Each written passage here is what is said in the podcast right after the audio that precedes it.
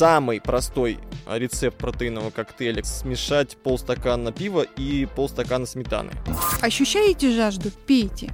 Не можете проглотить больше ни капли? Ну, забудьте вы об этих цифрах. Организм лучше знает, когда ему нужна вода. Мне уже казалось, что это не вода, а это что-то самое волшебное и вкусное, что только существует на белом свете.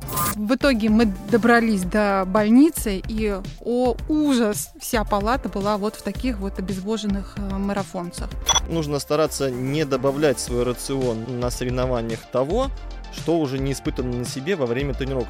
Простейший тест на содержание жидкости в теле. Защипните кожу на тыльной стороне ладони. Если складка распрямилась сразу же, воды достаточно. Если сохраняется, то однозначно пора пить.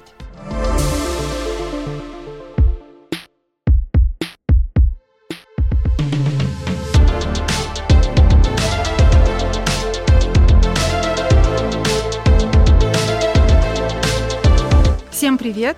Это 3-й сезон подкаста New Runners «Побежали». С вами Алла Соколова и Сергей Лютых. Сегодня мы обсудим, что съесть перед пробежкой, чем опасно голодание, что и когда пить, а также как отличить жажду от обезвоживания. Разберем, что такое углеводное окно, нужны ли нам гели, энергетики, а главное, как не навредить самому себе. Ну что, побежали?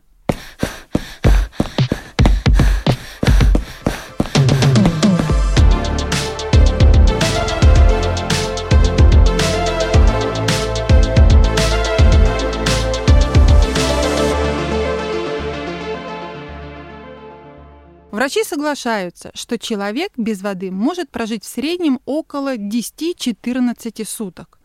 Без еды срок увеличивается до 60. Конечно же, все зависит от внутреннего настроя, количества питательных веществ, физической подготовки, отсутствия хронических заболеваний и так далее. Вода – это жизнь, и, как правильно было замечено, многое зависит от внутреннего настроя. Главное не паниковать, но и знать основные правила, основные моменты, которые позволят вам тренироваться и вовремя принимать воду, еду и ни о чем не беспокоиться, и не тренироваться себе во вред. То есть ты советуешь сразу же взять бутылочку воды с собой прямо на тренировку? Да, чтобы была такая привычка. Привычка – это ведь повторяющиеся действия. Когда ты привыкаешь эту бутылку воды с собой таскать, даже если ты выбежал на 30 минут, на 20 минут.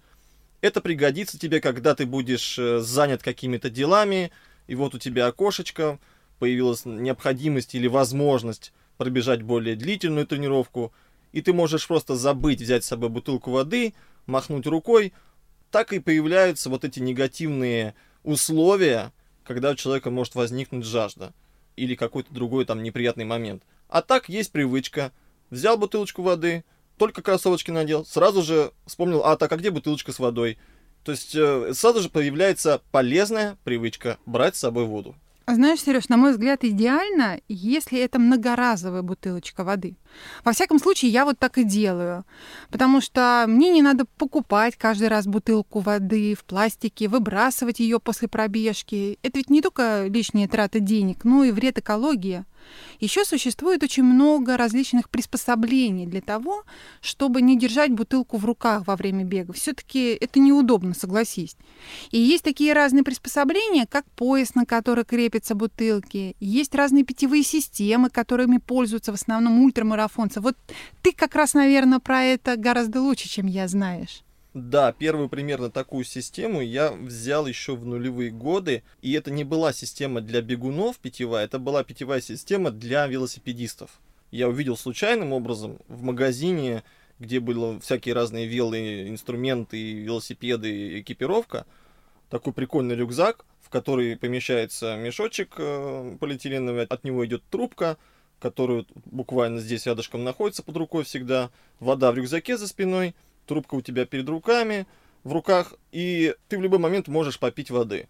И опять же, в питьевую систему можно залить литр воды, можно залить пол-литра воды, в зависимости от расстояния.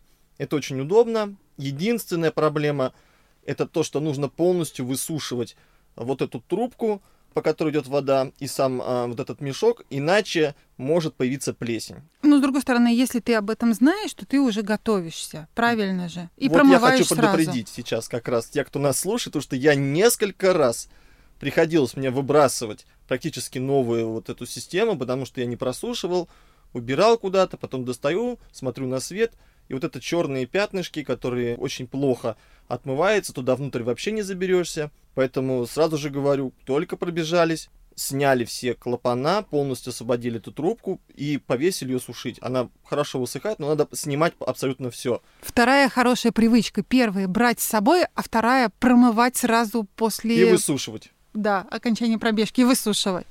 Я хочу поговорить еще про важность приема воды. Ведь мы это делаем для того, чтобы уберечь организм от обезвоживания. Что же такое обезвоживание? Это состояние организма, при котором содержание жидкости в нем опускается ниже физиологической нормы. Утрата всего лишь 1% уже приводит к расстройству, а потеря 20% воды может закончиться летальным исходом. Вы часто видите, дежурят скорые, точнее, ни одно мероприятие без скорых не обходится, потому что тепловые удары и моменты обезвоживания очень часто встречаются у участников. Да, эта проблема возникает по той причине, что мы можем пропустить тот момент, когда человек должен принять воду. Очень высокий уровень адреналина, мероприятия, ответственность, человек возбужден, человек готов выложиться на все 100, а вернее на все 200%. И особенно если это начинающий атлет, он себя еще не знает, и вот он рвет на все 100 на старте, ему все равно, что там жарко, не жарко.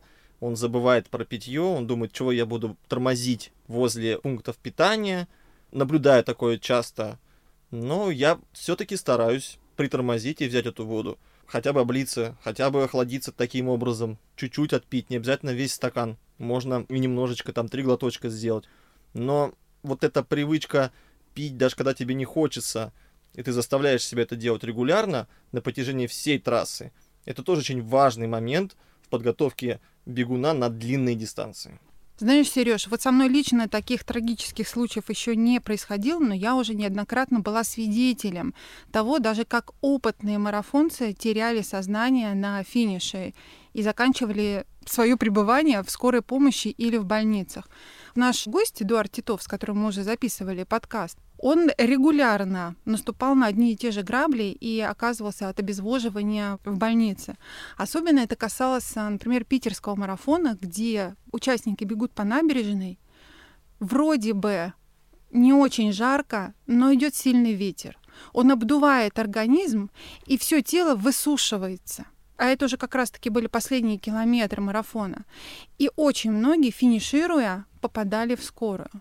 Это тоже вот такой момент, когда вроде бы на улице всего лишь плюс 22, плюс 23, вроде бы не очень жарко, но ветер тоже может сыграть коварную роль. Я тоже помню тут примерно дорогу, о которой ты говоришь, эту длинную-длинную набережную с очень сильным ветром.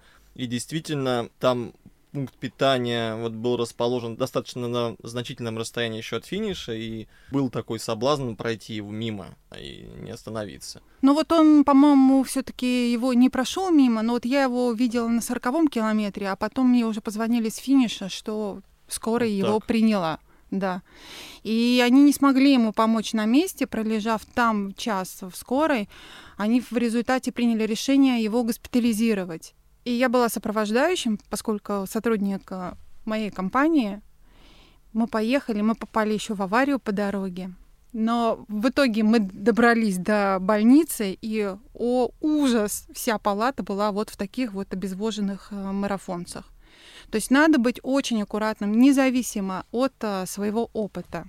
А еще я хочу обратить внимание на то, сколько же надо пить этой воды. Мнений на сей счет существует очень много. Но я приведу мнение экспертов ВОЗ, и они говорят, что единой нормы потребления воды для всех людей быть не может. Если отбросить ничем не подтвержденные рекомендации о том, что пить нужно 2-3 литра в день или 8 стаканов, не принимая в расчет чая, кофе и жидкости из пищи, я хочу сказать, что иногда бывает обманчиво ощущение того, сколько в действительности воды пьешь. И лучше на первых порах действительно замерить, тем более это несложно сделать. Но не стоит ограничивать себя или принуждать. Понимаете, ощущаете жажду? Пейте. Не можете проглотить больше ни капли? Ну, забудьте вы об этих цифрах. Организм лучше знает, когда ему нужна вода. Я добавлю, что детей нужно приучать пить воду часто, потому что привычка организма потреблять большое количество воды, она должна быть сформирована с детства. А дети, они всегда активно двигаются, и опять же мы заводим тем самым обмен веществ правильным образом. Может быть, конечно, я это переношу свое желание, я тоже стараюсь пить больше и двигаюсь активно, и стараюсь, чтобы у меня всегда была бутылка воды под рукой, даже когда нету тренировок. А еще очень важный момент – это вести спортивный дневник. Когда мы пробежали какую-нибудь дистанцию, в определенную погоду, с определенным самочувствием, мы можем записать, что вот мне хватило столько-то воды. Особенно это важно для марафонцев, ультрамарафонцев, потому что трудно рассчитать, сколько же тебе нужно взять с собой воды на 50 километров. Но ты имеешь в виду это для анализа, для познания самого себя? И для дальнейшего планирования ты будешь примерно понимать, так, вот мне весной, примерно вот в такую погоду, на такой-то дистанции, при таком-то раскладе мне нужно там 1,5 литра воды, или там мне нужно 3 литра воды. Я тут был сейчас в горах, в Геленджике, пробежал буквально какие-то там 10 километров, и выпил, наверное, 3 литра. Ну, это был, правда, очень жаркий солнечный день. Мне не получилось выбраться утром. Я побежал почти в полдень. Я обливался буквально водой. У меня очень много ушло воды. А в зимний день на те же там 30 километров тебе хватит и там 700 миллилитров воды.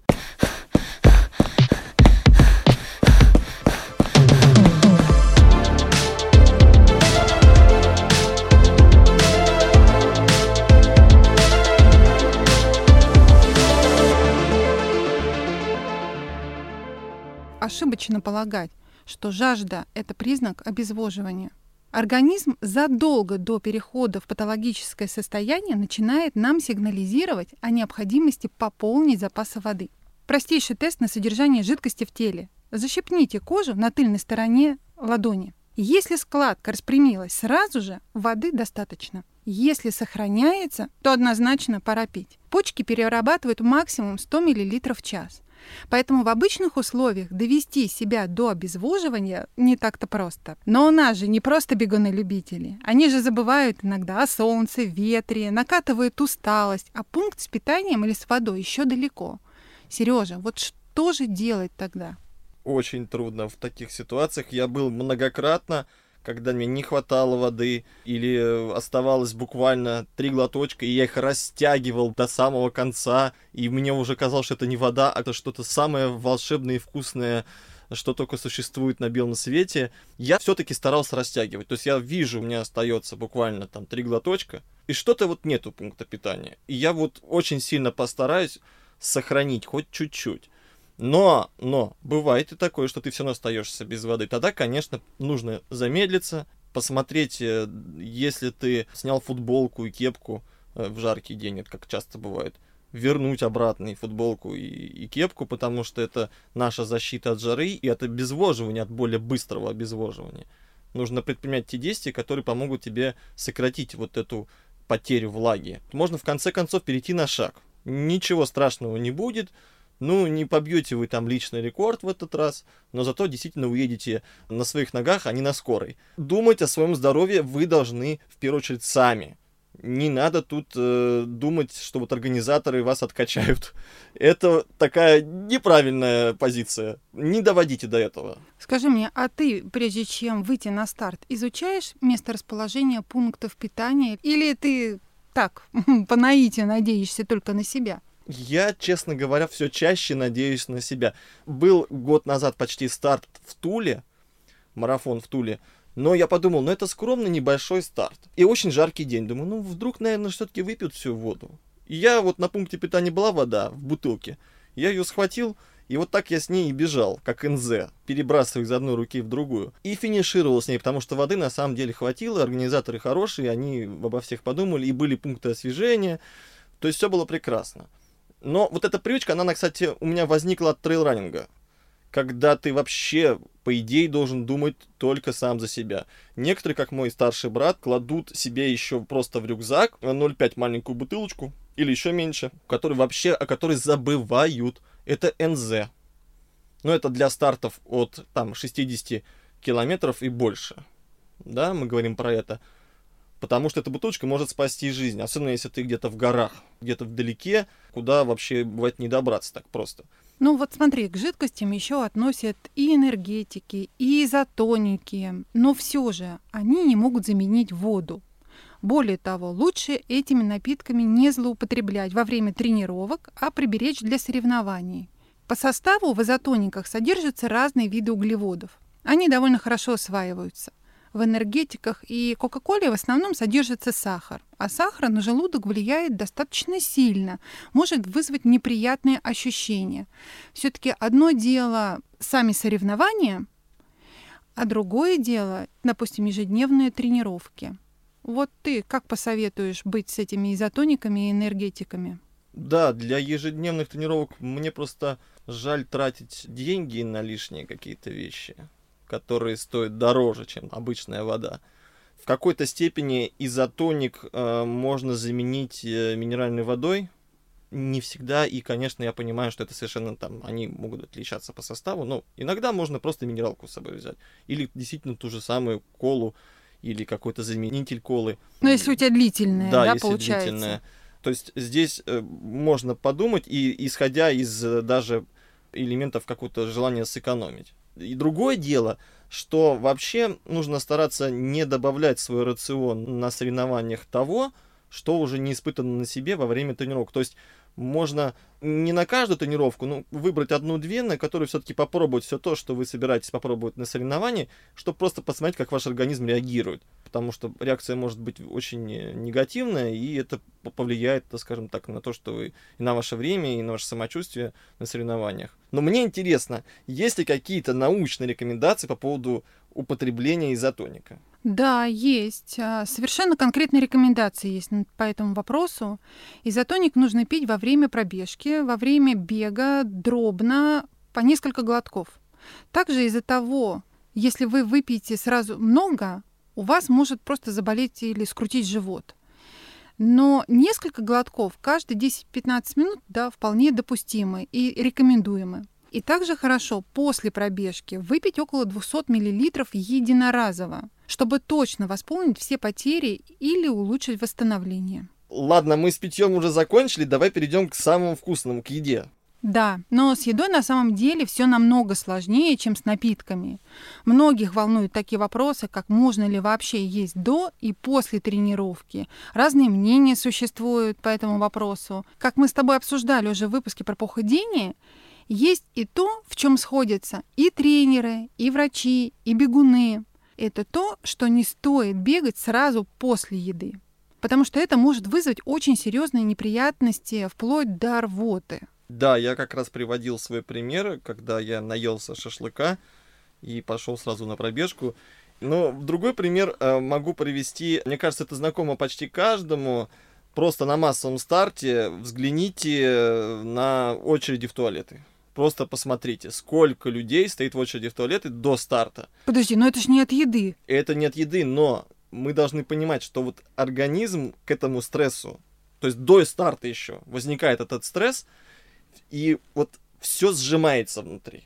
И вот вы поймите, что вы съедите, вот оно колом там встанет. Вы будете думать, что да у меня на тренировках так обычно бывает. Я вот столько-то съедаю, потом вот проходит полчаса, и я прекрасно бегу себе на тренировку. На тренировке да, но перед соревнованием даже это иногда может принести лишний дискомфорт. Потому что организм перед сильным стрессом старается избавиться от всего лишнего, как он может, что называется. Поэтому нужно действительно подойти аккуратнее.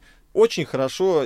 Я вот лично рекомендую всем всегда и вообще готов обвешаться плакатами про овсянку. Овсянка – это просто супер. Она никуда не девается, насколько я понимаю.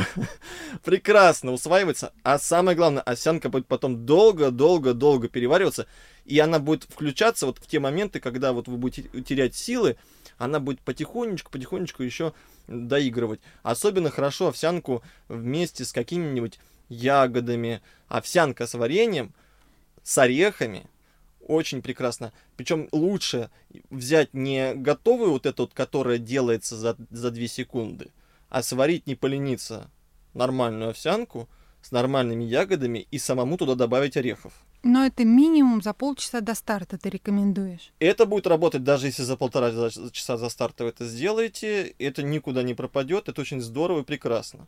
Хорошо работает кофе, банан, да, такие вещи тоже проверенные и, так сказать, мало способные навредить. Ой, а я такой любитель кофе, это вообще для меня это такая заманушка, если честно, потому что нет ничего вкуснее для меня, чем выпить чашку кофе после тренировки. Но вот прям я даже бегу, думаю о ней и жду этот привкус кофе, и побыстрее бы закончилась эта тренировка, чтобы выпить уже эту чашечку.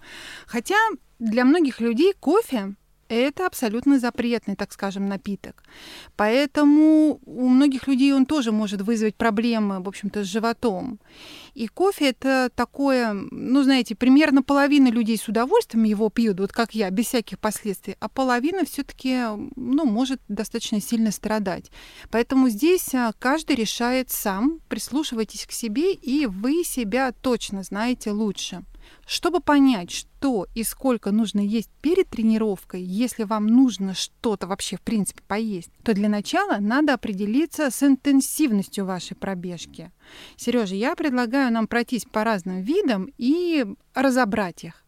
Начнем мы, например, если вы собираетесь на низкоинтенсивную тренировку.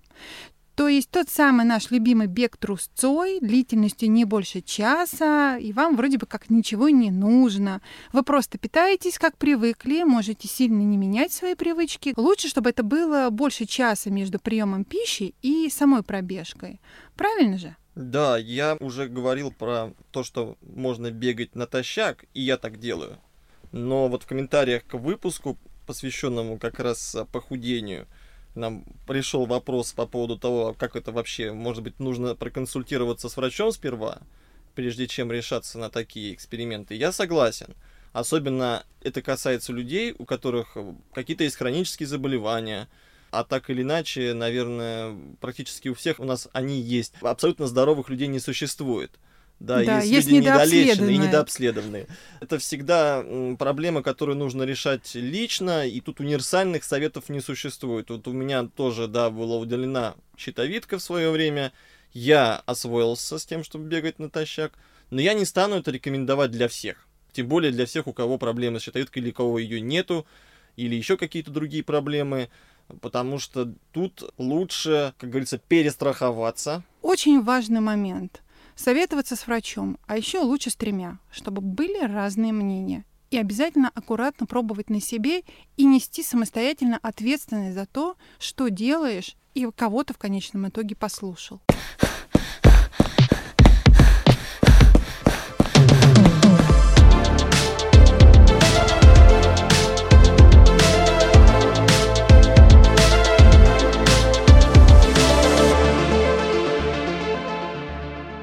А теперь поговорим про тренировку умеренной интенсивности, то есть более сложную.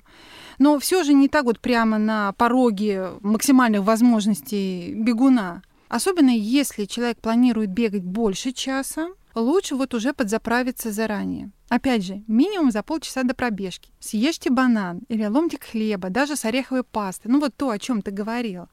Это все не возбраняется. И в течение пару часов после тренировки хорошо бы поесть или перекусить для лучшего восстановления. Например, если вы бегаете по утрам, то идеальный сценарий, если вы проснулись, съели банан, потом уже собрались, добрались до места тренировки, побегали, вернулись домой, и уже после душа можно поесть. У меня, например, проблема после тренировки поесть. Особенно после умеренно интенсивной. Есть ощущение, что просто ничего не влезает. А поесть-то надо, потому что есть углеводное окно, необходимо заполнить то, что я потратил. И меня очень выручают специальные такие смеси, которые делают те же производители, что и углеводные гели, протеиново-углеводные смеси, специально для бегунов. Наверное, можно и в домашних условиях соорудить себе такой протеиново-углеводный коктейльчик жидкий, когда ты не можешь что-то сложное и такое тяжелое съесть.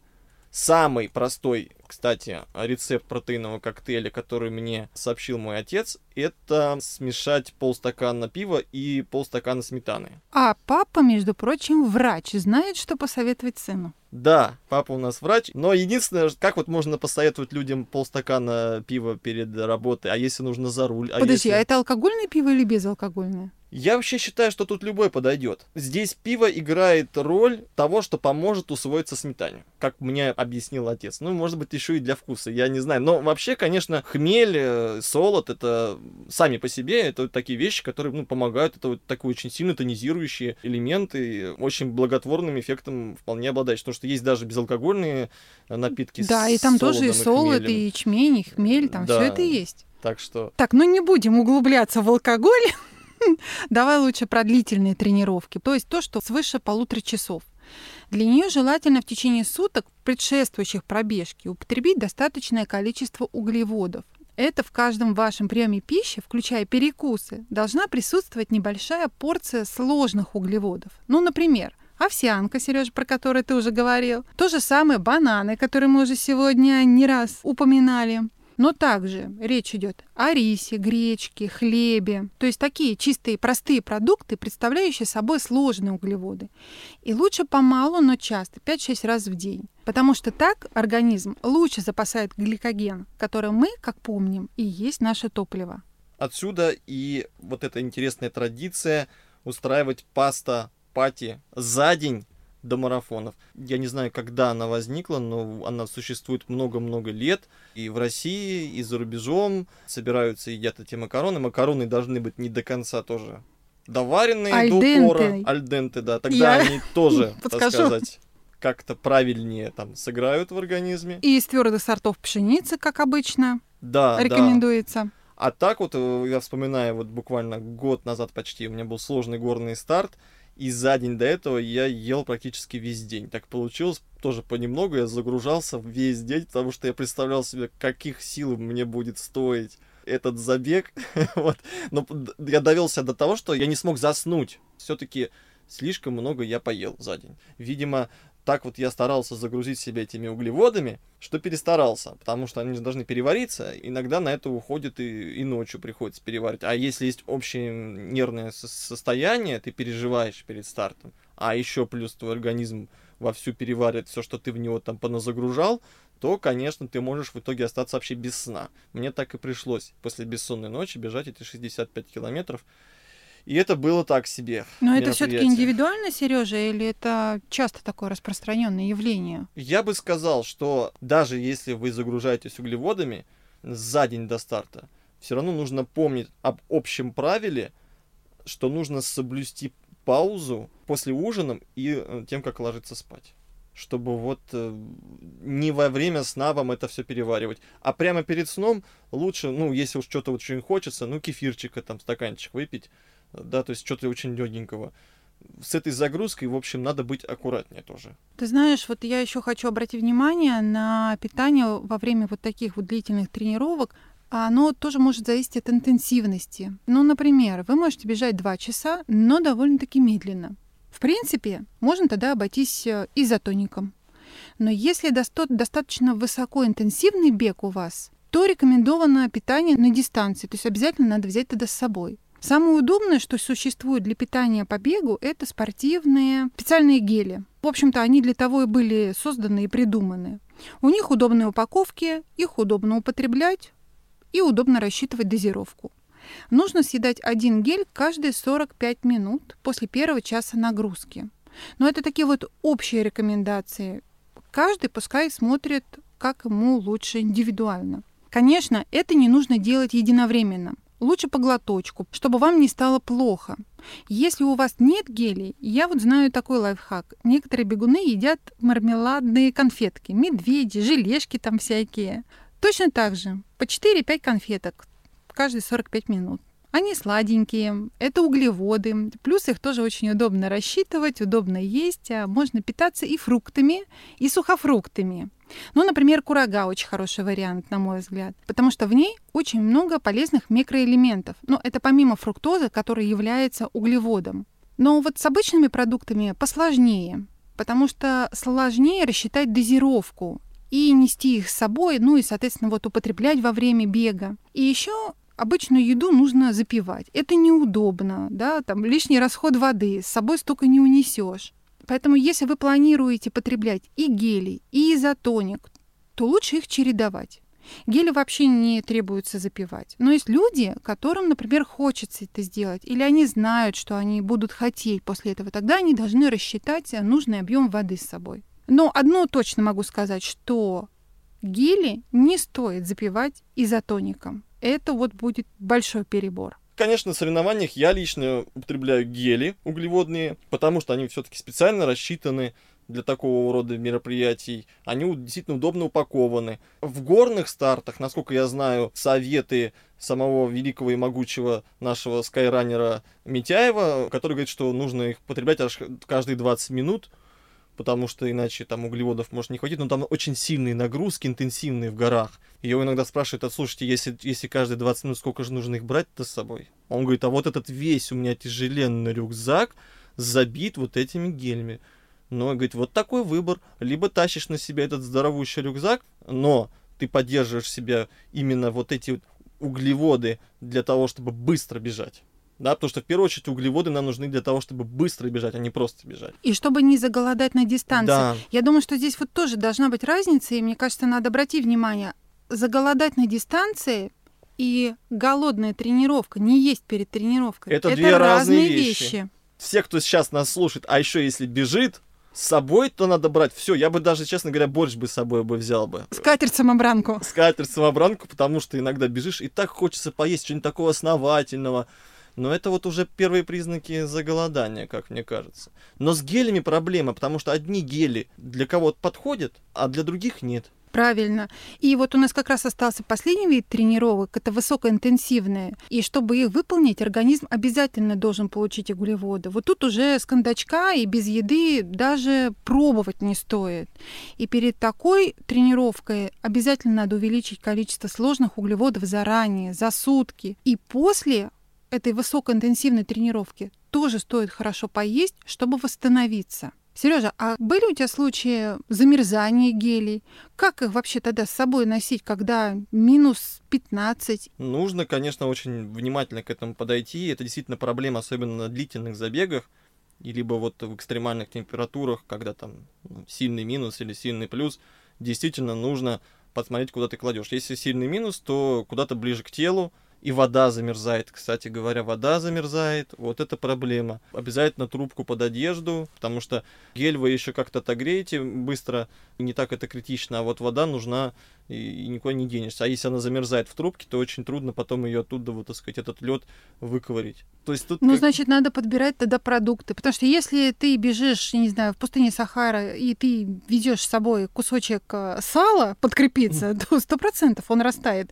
И уже были такие случаи у нас российских бегунов. Да, с салом, кстати, очень именно в Сахаре заходило. Мне вот очень зашло сало во время горного старта. Хотя, казалось бы, я никогда во время вот забегов сало-то не употреблял. И я рискнул, потому что очень хотелось. Там прям давали на пунктах питания черный хлебушек, соленый огурчик и кусочек сала. Кое-чего как будто бы еще не хватало к этому набору.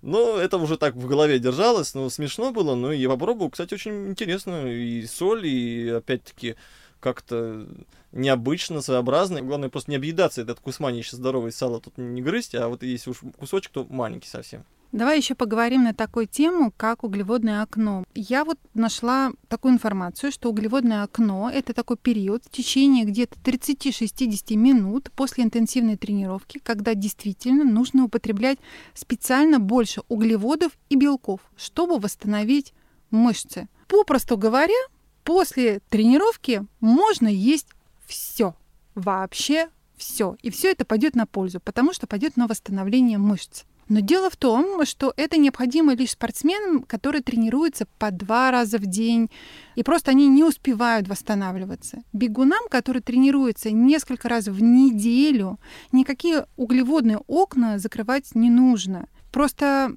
следить за своим рационом. А вот как ты восстанавливаешься по питанию после длительных тренировок? После очень интенсивной тренировки я могу просто прийти домой, лечь на диван и лежать плашмя. И мне не хочется ни двигаться, ни есть, ни пить. Но ты себя ничего. Заставляешь поесть тогда? Заставляю. Но я не могу себя заставить съесть много. Я заставляю себя есть по чуть-чуть. Но просто не заголодать тоже. То есть ты пришел, тебе тяжело, Ну, чуть-чуть съешь, чуть-чуть, небольшую порцию, больше попей. Через небольшое время, через полчасика еще покушай. Я думаю, что вот такой формат, он подходит как раз в тех случаях, когда ты очень сильно перетрудился на тренировке. Но мне кажется, здесь еще зависит от того, во сколько была эта тренировка. Потому что, понимаешь, можно это сделать сразу после работы, ну, допустим, часов 7-8 вечера, и у тебя вроде бы как есть время отдохнуть, восстановиться, раз заглянуть в холодильник, два перекусить что-то. А может быть, у тебя поздняя тренировка, где ты закончил где-нибудь там 10:30, 11, пока принял душ, пока отдохнул 12, и тут как бы уже и спать бы хорошо, и есть не хочется, но надо, ведь можешь и голодный подскочить ночью. Если у меня выпадает тренировка на какой-то поздний час, то я, во-первых, не буду делать что-то очень высокоинтенсивное. После высокоинтенсивной тренировки попробую уснуть не так просто. Это после правильной легкой тренировки будет отличное расслабление, и ты уснешь, как ребенок. Это показатель того, что все хорошо. А после высокоинтенсивной есть перегрузка такая и стресс, после которого не так просто уснуть. И я стараюсь просто побольше питаться на дистанции. То есть с собой брать? Больше с собой брать, чтобы быть сытым уже практически сразу. То есть я даже, может быть, мне остается еще что-то, что я не доел, пока бежал. Я уже перешел на шаг, я уже двигаюсь постепенно в сторону дома. И в этот момент как раз-таки я докидываю в себя то, что я не съел во время дистанции. И мне кажется, я как раз попадаю уже в это окно. Ты знаешь, я общаюсь с многими девушками, бегунями, знаю, что они настолько запуганы не есть после 6 и начинают делать разного рода обманки. Пить воду с лимоном, с имбирем. Всегда можно найти нечто такое, легкий перекус. Легкий перекус, но совсем без еды на одной воде. Лучше так действительно не рисковать, потому что организму нужно дать возможность восстановиться. Если вы не дадите возможность организму восстанавливаться вовремя, то ваши попытки нормализовать диету все равно в итоге не приведут ни к чему хорошему. Если вы пытались избавиться от лишнего веса, вы от него не избавитесь, если вы не гармонизируете свою нормальную жизнь, если вы не дадите возможность организму существовать так, как он должен существовать по своей природе. И есть, прислушиваться к нему. Нельзя питаться одними стрессами, да? Нельзя его заставлять постоянно испытывать стресс. Это потом скажется очень негативно, и тот прогресс, который вы добудете на короткой дистанции, скинув какие-то 5, 10, 15, 20 килограммов, за короткий срок, оно может потом все очень быстро вернуться, если на большом макроцикле вы не рассчитываете эти силы, не пытаетесь жить более гармонично. И надо приобретать полезные привычки. Мы сегодня начали с привычек. Полезными привычками и закончим. А главное, чувствуйте себя хорошо и доверяйте своему организму.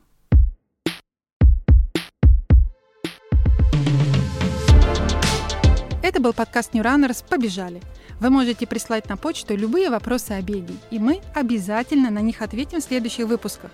Подписывайтесь на подкаст New Runners «Побежали» и слушайте нас везде. На Soundstream, в Apple и Google подкастах, на Spotify, Яндекс.Музыке, Кастбоксе и других удобных вам подкаст-площадках. Ставьте оценки, пишите комментарии, советуйте нам темы. Мы будем очень вам благодарны. С вами были ведущие Алла Соколова и Сергей Лютых, а также Татьяна Батурина, наш бессменный редактор и звукорежиссер выпуска.